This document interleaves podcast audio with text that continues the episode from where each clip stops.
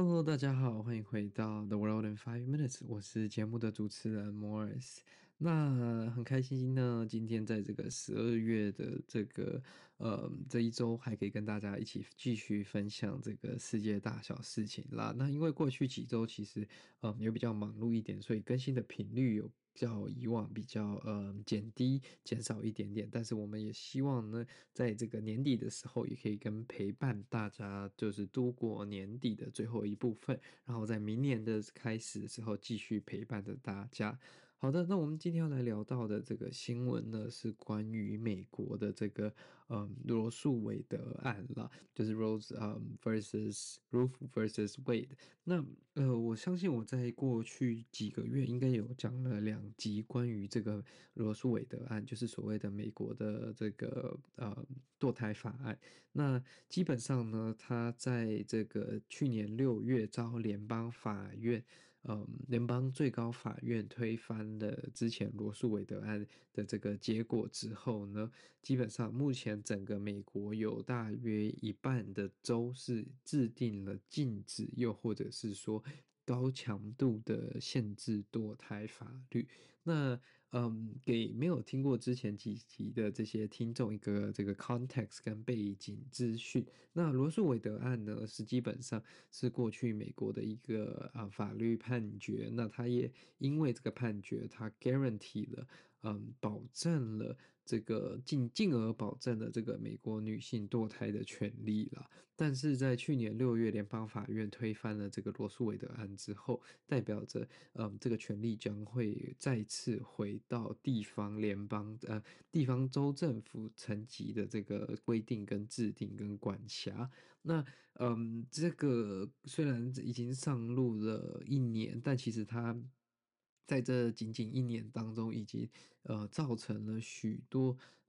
这个妇女的困扰跟问题。因为基本上在这些州，如果有禁止或者是限制堕胎的法律，那许多的诊所呢，因为为了要配合州政府所寄出的这些法律相关规定，他们就没有办法再继续提供这样的堕胎手术。那基本上这样子的诊所的第一个，他当然会生意会受到影响，这是第一个嘛，很 obvious 的。但是你要想的是，在这些 community， 在这些社区当中，他们的居民就少了一个医疗资源的来源，所以这是一个蛮大的问题啦。那第二点呢，就是说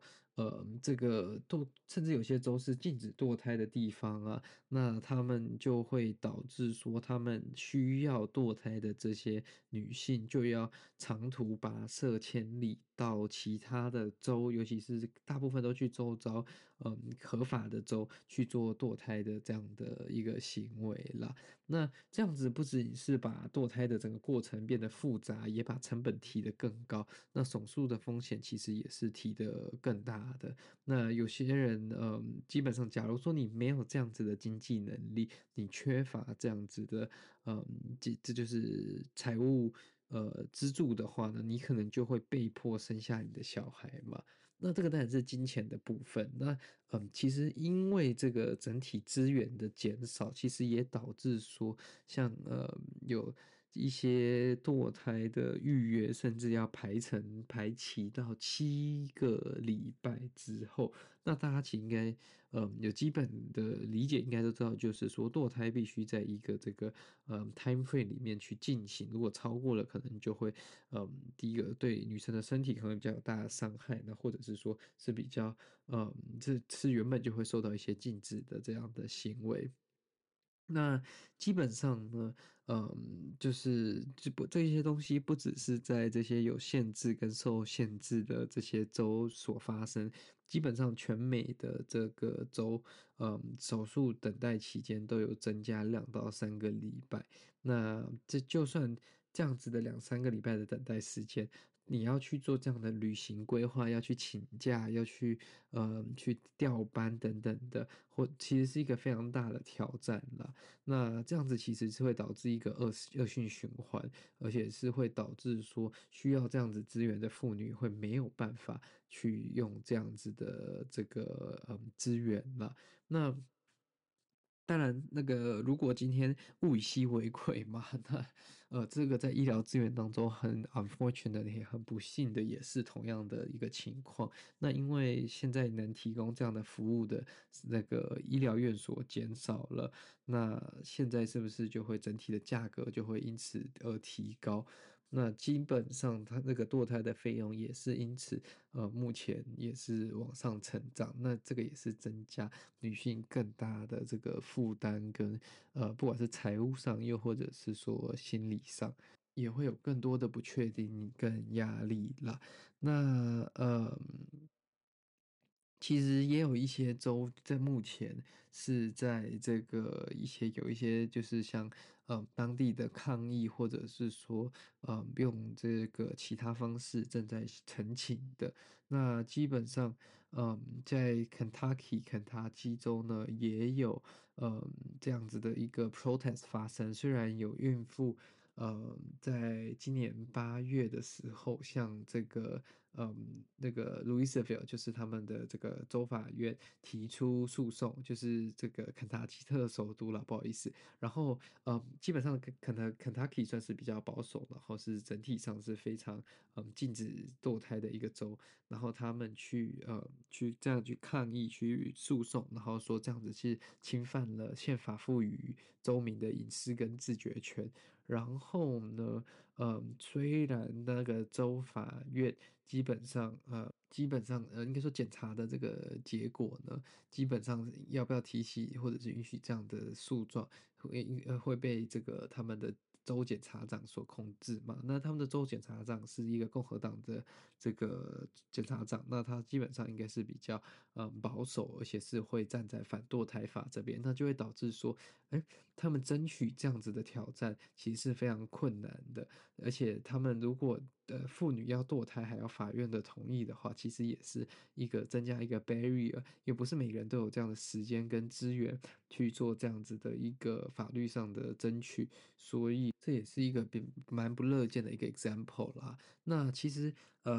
这刚刚讲到这是一个比较不确定的 example， 但是在德州呢，有一个孕妇其实是去要求堕胎，然后地方的法官已经点头了，就是同意，但是却到高等法院的法官阻止。哇，但是这个就又比较复杂一点的案例了，因为for example 这位女士呢，基本上她也其实不是不想要小孩，可是因为她的小孩被诊断出有先天性疾病，会危害她的这个母体安全，所以她才去跟当地的这个法院诉讼说她要堕胎。然后法官原本在7号的时候裁定说她允许她堕胎，那30个小时之后，他的那个德州的最高法院又发出了禁制令，不能去执行这个法官的裁决。那这样子就是说，这个女性原本可能已经要去医院准备这样的流产手术，但是德州的检察长却立即上诉，而且警告就是说，如果任何的医生替她进行这个堕胎手术，都会被控刑事的罪行，所以目前也没有办法去这样子执行。那如果在这样子的事件当中呢，这样子的女性就会错过一个这个很黄金的时机啦，因而导致说他们可能必须要去其他的州，可能去加州或者是说去其他他们有办法预约到这样子的 appointment 的州去做堕胎。那其实是一个蛮令人可惜跟蛮令人觉得难过的一个决定啦，因为这个应该是属于妇女可以自觉跟自己去做决定的一个范围，而现在却被这样子因为意识形态跟这个观念的差异而导致他们的权益受到损害，我觉得是非常可惜的。好的，今天的节目就到这边结束啦。如果喜欢我们的节目的话呢，再将它分享给你的亲朋好友。我们到这里就先这样咯，我们就下次再见咯，拜拜。